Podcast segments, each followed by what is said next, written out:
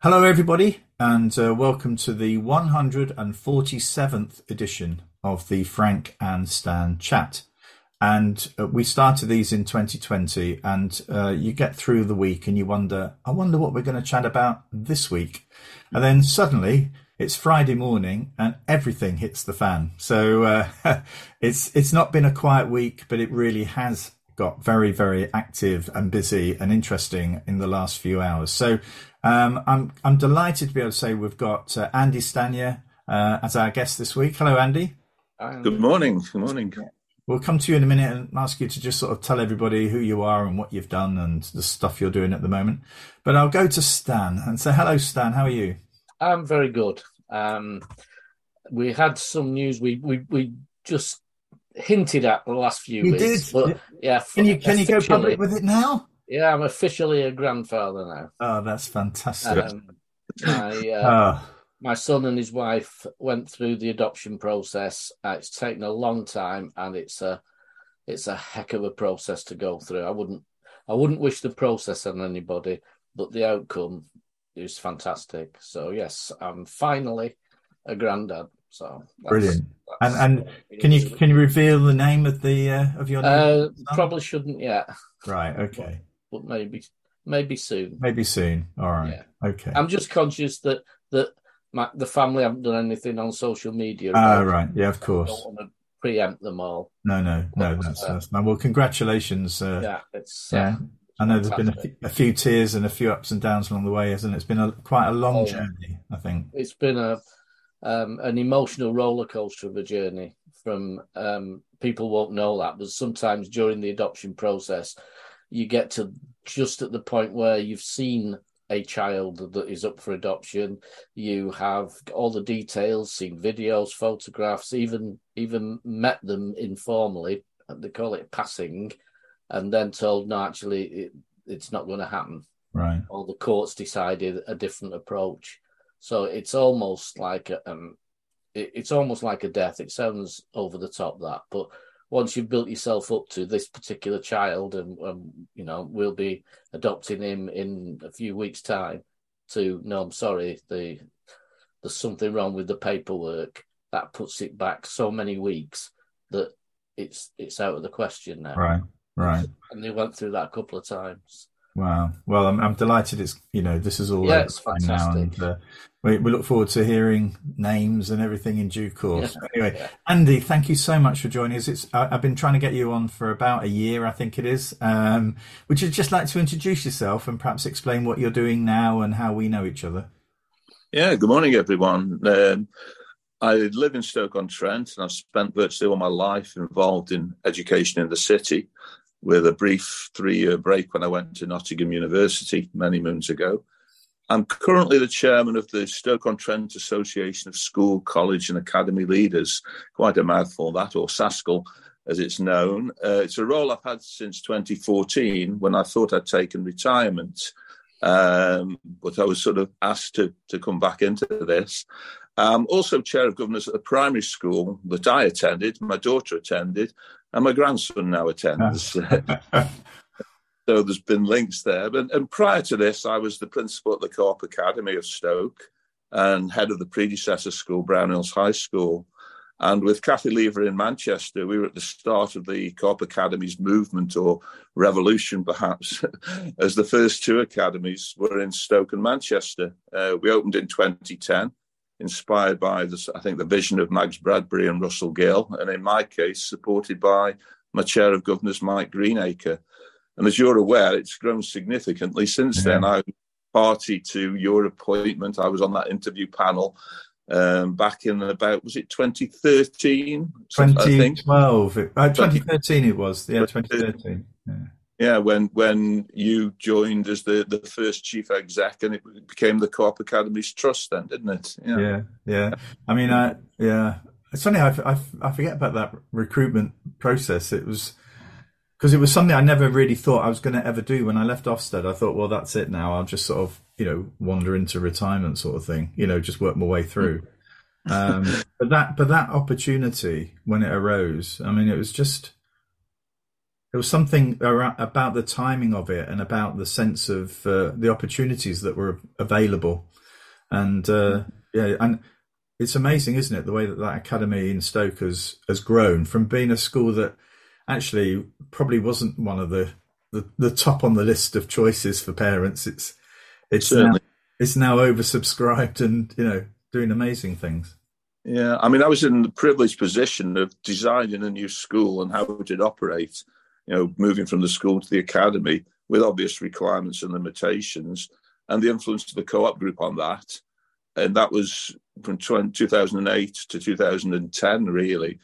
And then in 2012, we opened as a brand new school and brand new building. So from 2010 to 12, I was then fortunately again involved in sort of the designing along with others of that building to deliver the vision that we'd got. And that was, you know, that was enlightening to put it mildly. Yeah. And uh, I mean, and underpinning it was that sort of the co-op's vision at the time of how schools should operate and where we would go. And there was quite an influence, particularly from Mags and Mike, you know, engaging with the students, engaging with parents in that process to come up with, you know, the you know how the school would work and what the building would be like. So it was it was an interesting time, and you know, I suppose an opportunity very few heads or or people get to have in their career. So I was very lucky there. Yeah. It's yeah. interesting. It's as if this was all planned, but it wasn't in this way. But last week, Helen Carroll from the co-op. Um, we don't, it's not a co-op sort of uh, blog. This, by the way, it just happened the way it worked out. But Helen is a senior manager in the co-op, and she's chair of governors now of a new um, secondary academy in Manchester that the co-op has built um, with DFE funding. I should add. But the thing is, is that um, she was talking about how it, it, how important it is to set the tone and the sort of the approach. You have this. There's probably one opportunity to get it right. You know, yeah. when you open this new school, and it was interesting the way she was talking about how they're how they're trying to do it there. Yeah, I think they have. She's got the advantage over yeah. most schools, uh, particularly secondary schools, in that they're taking a cohort through. So right. yeah, it's that yeah. bit of you know that, that first cohort sets the tone then probably for the next 20 years. So get it yeah. right with them and you've you've really cracked it i think. Yeah. and that's an advantage that many schools really don't have do they? No. Did all yours, yours transfer overall in one go? Because the, the school was built wasn't it in front of the old one or? That's right. Again we we built the new school on the playing fields and continued in the old school. Then during the summer, moved across completely and then demolished the old school where the playing fields then became. You can imagine that Sport England kept a close eye on what we were doing. uh, equally, that the school originally, Brownhills High School, had been a grammar school for girls, opened in the late 20s. And there was still a lot of old girls around and tradition who were very upset and disappointed at us knocking down you know their old school. We did invite them in prior to, to doing it and gave them the run of the building and it was quite interesting that was so i think there were effigies of me around the city well around the world to be honest that had pins stuck in them. At that time. Right well the brick i always say. Give them a brick to remember it by. We did actually did because in the, in the old school they had what was called the black and white tiles which ran across in front of the head teacher's office. And the students weren't allowed to, te- to go on the black and white tiles. They had to do a complete circuit of the school to get around in case the head was disturbed. So we had sold. I mean, I got my business manager Lynn was very in, enterprising. We actually sold the tiles to these ladies who, who lapped them up, and we, we gave it to the, the, money all went to the um, a local the Donna Louise uh, Trust in the city, which looked after young children. So yeah, the, the, the funding from the tiles went to a good cause. right. Okay. Um, Stan, there's uh, just in the last was it eight hours, six hours, quite a lot's happened. Yeah. So, uh, what's caught your eye this week, Stan? Well, Amanda Spielman's put out a, a statement uh, about chain, potential changes to to Ofsted in light of the recent tragedies and I think in light of the growing concern that Ofsted have lost their their direction, uh, but particularly she talks about tweaks to the set the way they inspect safeguarding. Um, and the, the letter's not a particularly good letter. It's not a particularly well written statement. it contradicts itself in a couple of places. But the tweaks, one of the tweaks suggested is that maybe some of the things that schools have gone into a category on are things that could have been fixed very quickly, i.e., administrative things. And therefore, she thinks maybe Ofsted could come back much sooner to those schools to correct correct the record, if you like. To to, I, I don't think she's suggesting a reinspection. I think she's suggesting that if if it was, let's say, the single central record wasn't wasn't completed, that the school does that, and then the inspection outcome is changed by letter. I don't suppose the report will be changed. I don't think it can. Well, be. come on, Stan. We we've done a lot of inspection. Yeah, have done a lot of inspections. If you start to to at a later date to provide more evidence about effectiveness, surely that team needs to come back and consider in the round the overall judgment that was awarded. I cannot see how we can have a system that actually sort of just picks out one segment of an inspection and then says, well, we're going to change the report just to around perhaps two sentences or three. Maybe, sentences. Frank, what you could you can do is stop that being a limited judgment, limiting mm. judgment. So well, safeguarding, therefore, we've corrected that. So leadership now is no longer inadequate, and the school is no longer inadequate because this has been corrected. Yeah. Now, I I said I think last three or four weeks that there are things like that that can be fixed straight away. I, I know of inspections and inspectors who are a bit more sort of wise, in my view, that say, "Can you correct that today?" And if you can correct it today, it's not an issue. Uh, and it, it, I know it's been done. You know, I, I know one school where they wanted a check on the governors that weren't barred. You've you've not done a check on your governors to see if they're barred. Well, I think there's about six in the country that are barred. The chances of a school having them mm-hmm. is pretty slim, but they haven't done the check. So they did the check, and then that wasn't part of the report, but would have been. And what I've been thinking, I think I said last week, it's all right us all whinging about Ofsted, but we need to we need to talk about an alternative. We need not two Ofsted because I don't think you can ever get rid of of a, an no. inspection of schools. I, I, I, I actually believe that inspection works. Um, when done you've well, got to take the pressure off the school. Mm. So what I've been looking at as a different approach is how much better the desktop inspection could be done before the school's even aware that anybody's looking at anything. And you know, if safeguarding is this massively important thing, then it can't be left to Ofsted to do because Ofsted only come between three and five years. So it, I, I, propose that there should be an audit over things like safeguarding on health and safety, maybe an even annual audit done via the the um, local authority or MAT. And by that, I don't mean them doing it. I mean commissioning experts to, to do that, so that schools have an up to date, at least a year within the last year, of a safeguarding audit, pupil premium audit, uh, health and safety audit, things like that. And all those contribute to the desktop review. So by the time the desktop review's done, it's a whole picture of the school that the mm. inspector's coming up with. And then the outcomes of that are shared with the school prior to anything. So the first notice that the school gets of inspection is We've been looking at your desktop, we've been looking at all these things. These are the issues that we are raising. And in, in that would be the school self evaluation, which I think should be in a. In should, a, be the heart, should be the heart of it, shouldn't it? Well, yeah. So that should be like a portal, yeah. a portal that, that you update online that Ofsted can have access to all the time.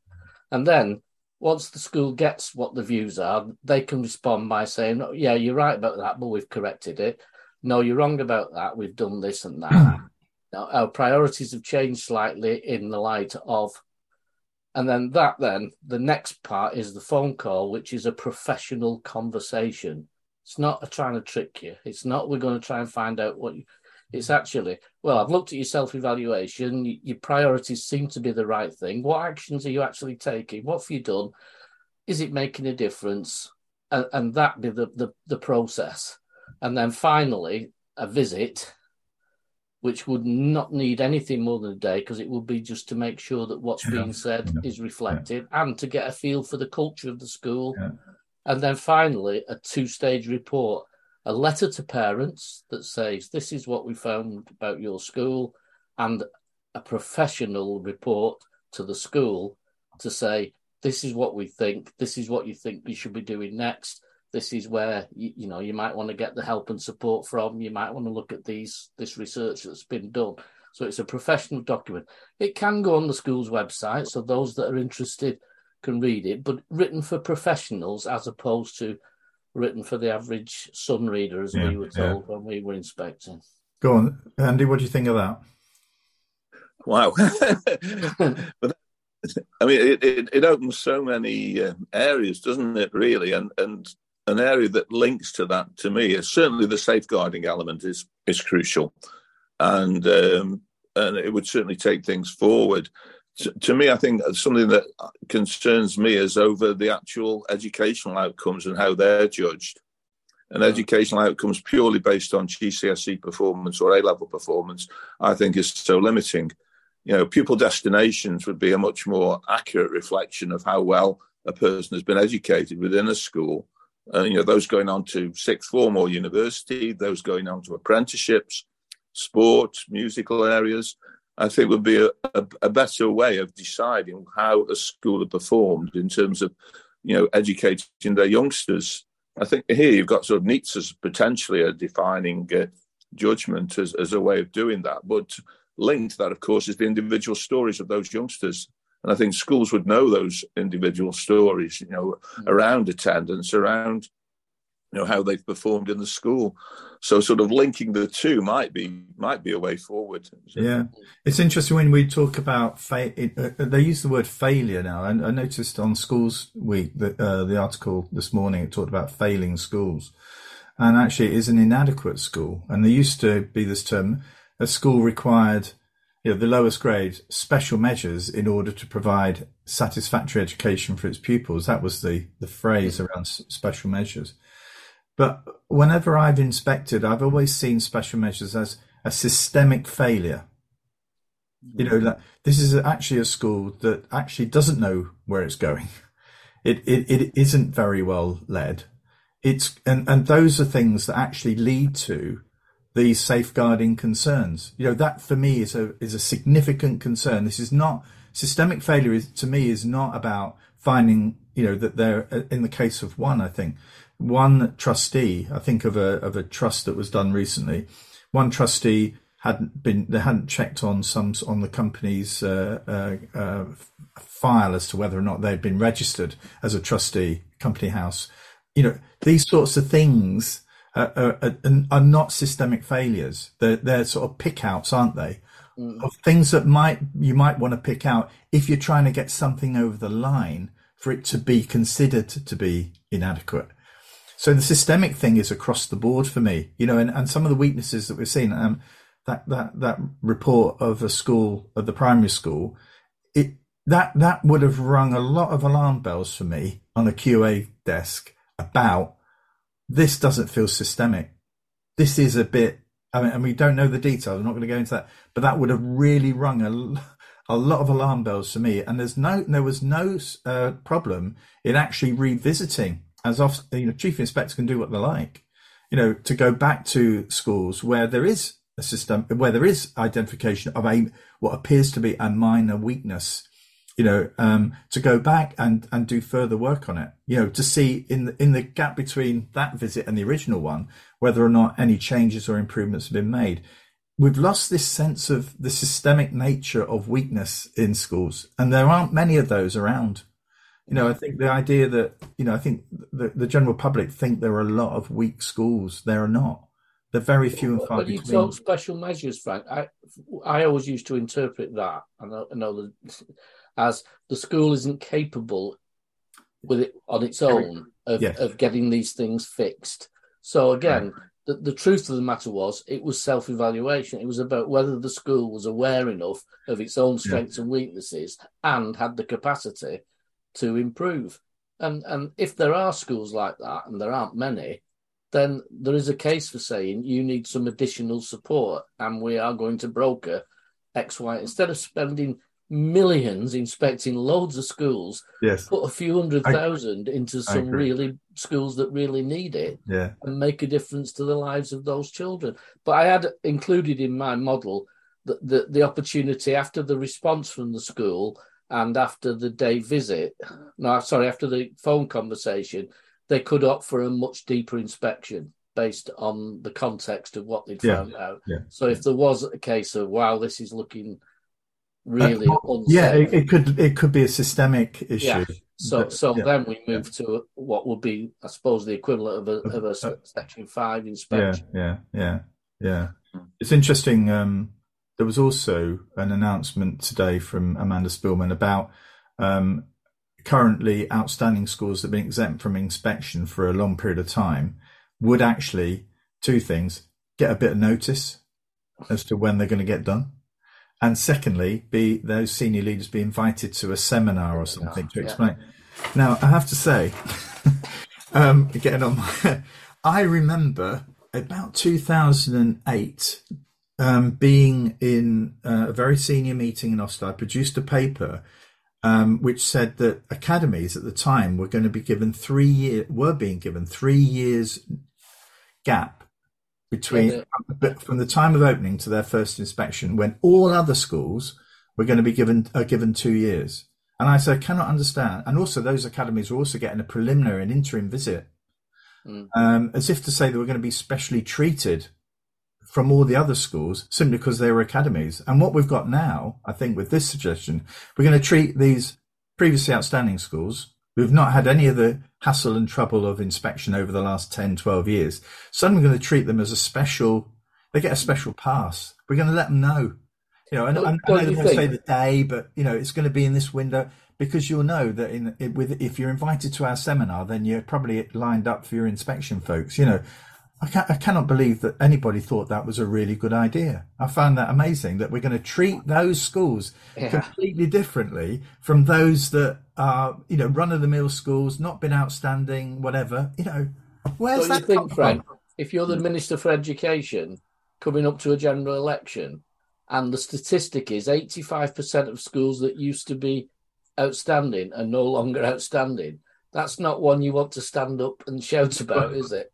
so I think they've got to change that system fairly rapidly. Yeah, but actually, it's truth to power, though, Stan, isn't it? Yeah. We- have lost that. We have lost. We do not have at the moment a chief inspector who appears to want to stand up and speak on behalf of the findings of her inspections. You know, because we are not reading about stuff about there's a funding crisis, there's a mental health crisis, we can't get EHCPs through, we've got uh, uh, an over reliance on test data, you know, the, the recovery and all the experiences that children are having in years five, six, years nine, 10, and 11. You know, all of this, none of that is, is coming out in these reports, you know, because that's unpalatable. You know, we, we've really got a situation here where inspectors are actually, in effect, not writing about the things that they're seeing and writing about the things that Ofsted wants them to see. And when we talk about Ofsted, it, it- because of the closeness with government, we're talking about this is what we want the government to tell Mm. parents that they're going to see. You know, I, I think we're we're in a we, and I said to you before, I feel for the first time deep getting to be deeply embarrassed about ever being an HMI, and I never thought I'd reach that situation, but I'm feeling that now, big time. Mm. Looking at Andy, who's li- listened to that rant there patiently for 10 minutes. Go on, Andy, bring me down. uh, follow that. I was actually on the senior leadership team of the school that went into special measures way back in 2002.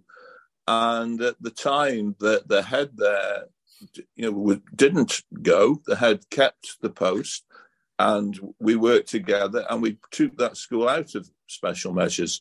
The indicator which put us in special measures was the academic performance of the school. And back in those days, if you could hit 20% 5 A to C, not including maths and English, you were okay. You know, we weren't. but but the rest, everything else about the school was very, very positive. You know, you talk about that overall picture, the safeguarding, where the youngsters went on to. I mean, there were a totally different set of pressures in, in, in 2002 because to start with, there were the job opportunities there for the youngsters to go to and, yeah. and the college places. Um, and so it just seems that very often it's very much down to one area of that inspection which can skew the whole picture, be it academic performance, be it say rightly safeguarding. Obviously, if, if the safeguarding is not right, but it just seems to be one area can totally skew, and and more often than not, I mean, going back to my earlier point, yeah. it's very much about that academic performance, isn't it? And when you've got a system which anyway limits the number of youngsters that are going to get certain grades, you know, inevitably that that system is flawed. Yeah. yeah. yeah. And I think now that because they've not been able to use certainly in primary results for the last few years, so it's it's on curriculum. They're actually guessing well, how yeah. well the children uh, are going to do based on on what they have seen of the curriculum, which was is entirely the opposite of, of what I was trained in, which was outcomes are the most important thing. So it's not how you do it; it's what it's what you get the outcome. Now, I believe there's a, the important bit about schools is the how bit. How what experiences do we pr- provide for children? How are we teaching them? How are we making sure that they remember stuff, or how are we making sure that they understand, which I think is slightly more important, that they understand how things work and and become people who can work in in a civilized society. That that's the how that isn't being judged at the moment. Yeah. There seem to be sort of topical areas of focus. And I think at the moment, from what I, having again just gone through an inspection at the primary school, and at, just shortly after that, listening to an HMI talking to Stoke secondary heads, reading seems to be the be all and end all at the moment. You know, on, on inspection and phonics in particular, which I must admit I grew up when phonics didn't exist, or they must have been there, but I didn't. They, they weren't sort of driven phonics and reading seem to be the areas of focus that now are above all other, you know, certainly in the primary and in the earlier stages of secondary. I don't know was, if you found. Yeah, there was a, a, really, really, I think, a really deeply troubling report came out this week from Ofsted, written by Lee Owston, who's the deputy uh, uh, schools manager in Ofsted, about uh, reading, early reading for children with special educational needs. Now, I, I, what worries me here is that there was no reference at all to any inspection findings from in that report. Nothing, you know, and and Lee, I, I mean, I, I, know Lee, um, nice guy, good HMI, obviously very keen, you know, but actually, Ofsted shouldn't be writing about stuff that they haven't directly seen. That's you know in a way they're unable to reference anything because i'm not I, I, mean i read hundreds of reports every week. I'm not reading anything about that i'm not reading mm. anything about that. And, and it's it's it's in a way the ideology that sits behind all of this that's that's seeped into ofsted and the way that it works. You know instead yeah, well, of saying no preferred practice stand do you remember that have you seen the early years report where it talks about children let me get this right not not writing at a, at a level beyond which they can read, read and also that this might be, you know, supported by dictation, dictation to four-year-olds. I know. Who who's writing that stuff? I know. Well, the thing is, I don't know about you, but I'm the book I'm reading at the moment arrived to, uh, yesterday is this because I've got a, sem- a, symposium I'm going to attend in June. It's called End State. All right, not, it's not the the book itself is not important but there may well be words or phrases used in that book that are completely new to me. You know, they, they might be quite challenging, maybe a word that I've not met before. Now, you know, in Ofsted's, I shouldn't, if that is the case, I shouldn't have that book. It's far too challenging for me. It's going to give me words that I've not met before. I, I, I, might even have to think about what they might mean, you know, and work it out for myself, or even go and have a look in a dictionary, look it up, you know. I, I, find it all. I mean, I remember back as a child reading books that I didn't. my brother was a great reader. He would give me a book, and I'd read it, and some of it I wouldn't understand, but I'd still finish the book. Mm. You know, mm. the fact that I couldn't read every single word didn't really prevent me from enjoying the book. It actually, I think enhanced my learning, you know, from that experience. But it's, uh, I don't know. Honestly, feel as though it's. I, I do feel as though we're in a. a I say we because you still feel connected to it, but I feel as though we're in a really bad place with this one. Um, anyway, there's been a ministerial resignation this morning. The deputy prime minister, minutes before we came on air, resigned from his position because of a report made by, I think, 28 people in various government departments that he'd bullied. And clearly, by resigning, he has accepted the findings of the report, or he's resigned because he doesn't accept the findings of the report. We don't know. But actually, you know, I, I, I remember somebody saying to me, you know, uh, even if even I think it was well somebody we know very well, Stan, very senior inspector in Ofsted, saying, well, you know, if somebody feels though they've been bullied, they have been bullied. Mm. Mm. You know, and and actually the way in which you respond if you have accidentally bullied somebody, you know, I don't, you know, that you didn't mean to do it, but uh, the way in which you show contrition and the way that you try and resolve that, you know, um, is important because it then, if you don't, then it, it, appears that it can be then part of your nature and it can be a serial issue. And if there are, if these allegations have been borne out with the report, then actually that's quite a serious weakness in character, isn't it?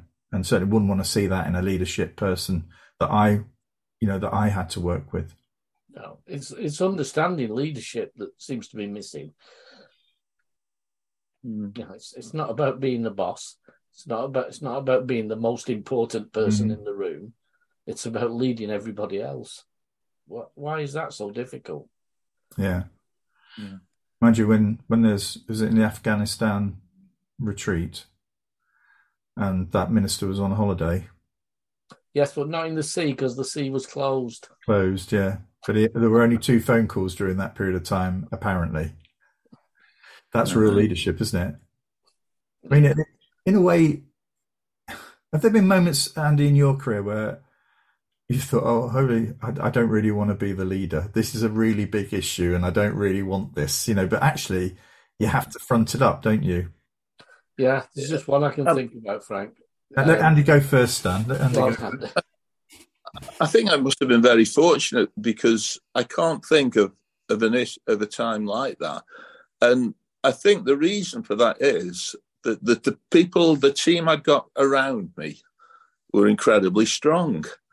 You know, the people came from different backgrounds, ages, experiences, and I could trust them. And I think building up that trust with a leadership team is, is crucial and that so that when those big decisions came along, I think because you, I knew that as if I communicated and if I took the accountability, at the end of the day, it was on my shoulders, and that the team would tell me if I got it wrong, you know. And they had the confidence that they could tell me, you know, it, and that's quite big because to actually say to your boss, "No, hang on a minute, that's that's not the what's best." uh, then I, I wasn't put in a situation where I was making decisions, not quite on the hoof, but decisions that I might regret later because I felt that, you know, we'd worked together, we got it through. If it did go wrong, they didn't always go right, you know, at least you could explain why those decisions have been made and you could be accountable and you could be prepared to to change, you know, to go back and say, hang on, we didn't get that one right. I say we there. Yeah, well. That's interesting because in all of that you said we, didn't we? And the team. There were all those phrases about not about it's not about you. Yeah. And I mean, when we when we became the academy, we made changes to that leadership team, which um, caused a, caused a stir within that team. You know, and this was one of the things that, to be fair, the co-op advised and DFE advised that we needed to shake things up a bit, and um, and that helped. You know, at the 1st Mhm. it, it took some managing, but it helped and was better for the team in the long term and for the for the youngsters and the academy and the whole thing going forward. So, you know, back to your original question, I, you know, because I think of the background and how you set things up, you can perhaps avoid having those very challenging situations. Yeah. Go on, Stan. You were going to say you've I got just one. thought that as as Andy's been speaking there, I, I've just thought the one areas where I feel as though I wish I wasn't here have all been where I've been delivering somebody else's agenda. like not not mine. So I haven't done all the things. I haven't set it up. I haven't got that firm belief. Um, in fact, on one occasion, I, I, actually didn't believe in the stuff I was having to do, which was um, to do with disciplinary. But um, I, I, didn't find well. I didn't think that the process was was fair to the people who were, mm. and yet it was it was me who had to front it up. So uh, yeah, there are those occasions, and on looking back, I think I, I w- would wish I'd been stronger to say no, I'm not doing that. Although uh, uh, one particular one, my you know, I was told by somebody very very high up in the authority that if I didn't do it, then I'd be the next one down the road. Yeah, which mm. is bullying, which I should have stood up to, but yeah. No. But that's that's part of your learning, isn't it? Yeah, I've only I've only felt when I was an HMI, I only felt bullied once um, by a particular manager, um, and that again, I you try and deal with it. You know, you try and deal with. I, well, I tried to deal with it on a personal basis with that individual, but in on reflection, I you know I really should have raised it much further up the food chain. Um, but I, I, I do. I, I think I've looked at now, knowing that the way that people you know things that happen you know things do happen don't they but actually the way in which people leaders front up problems and the, they manage it you know i think that's for me and they take all of the all the i think we've spoken before about this issue about the the kent primary school that that in effect leaders need particularly of ofsted need to just front it up get everything out and just say this is where we're going this is what's happening you know that then just closes that down. What what and I, and you know I, I do respect people that that can do that, mm. and, and, there's that sense of you know honesty about it. Um, because I think most people understand that these things happen, you know, but it's the I way. There's also that other side of leadership that I'm sure Andy's experienced. I know you have is when you you're taking the tough decisions and yourself are, are uncertain as to whether this is the way to go and yet you stick by it because you've got some kind of gut instinct that says, "Yeah, actually, this is what we need," and it comes to fruition.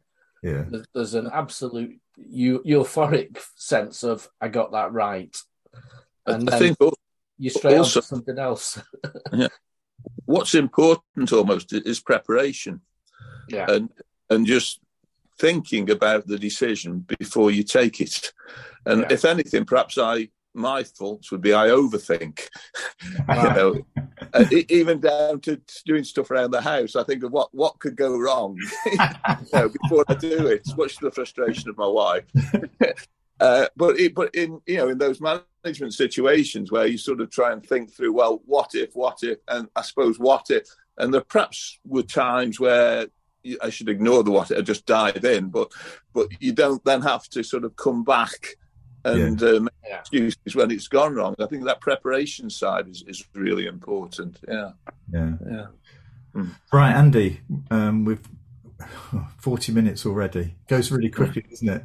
Uh, yeah. Finish these chats with uh, giving our guest a chance to sort of say, you know, what, what would they like to see as a, as a change to improve education in England? What, what have you got to offer on that front?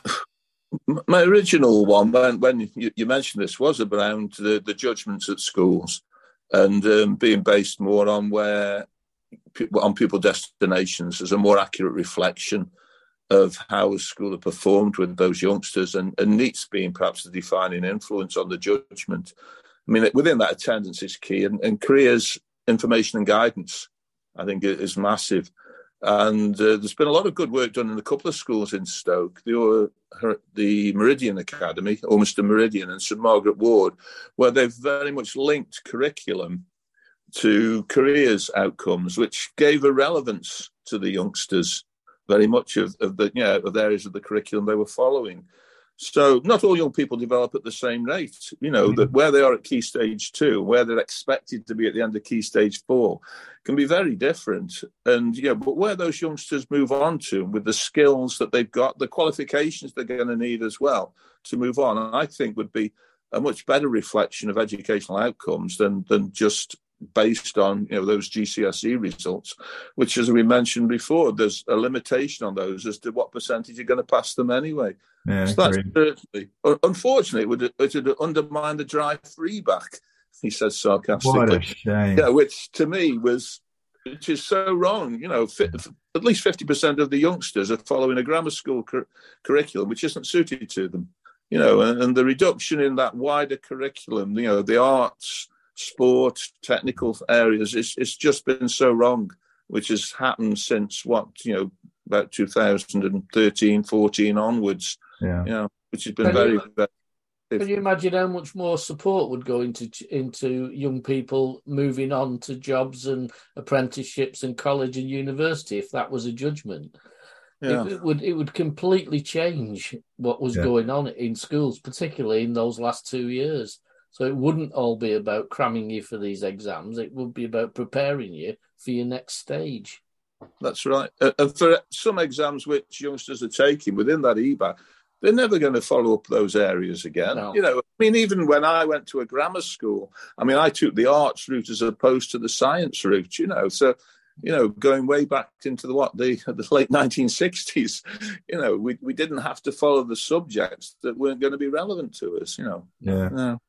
Yeah. Well, uh, obviously, if we were in charge, everything would be fine. Um, it's obvious, isn't it? Just a, a, heavy dose of Frank and Stan chat on a Friday uh, sorts out all the ills of society, at least within education. But Andy, thank you so much for joining us. Uh, Thanks, Andy. Great seeing Thank you again. Pleasure. Um, yeah, yeah.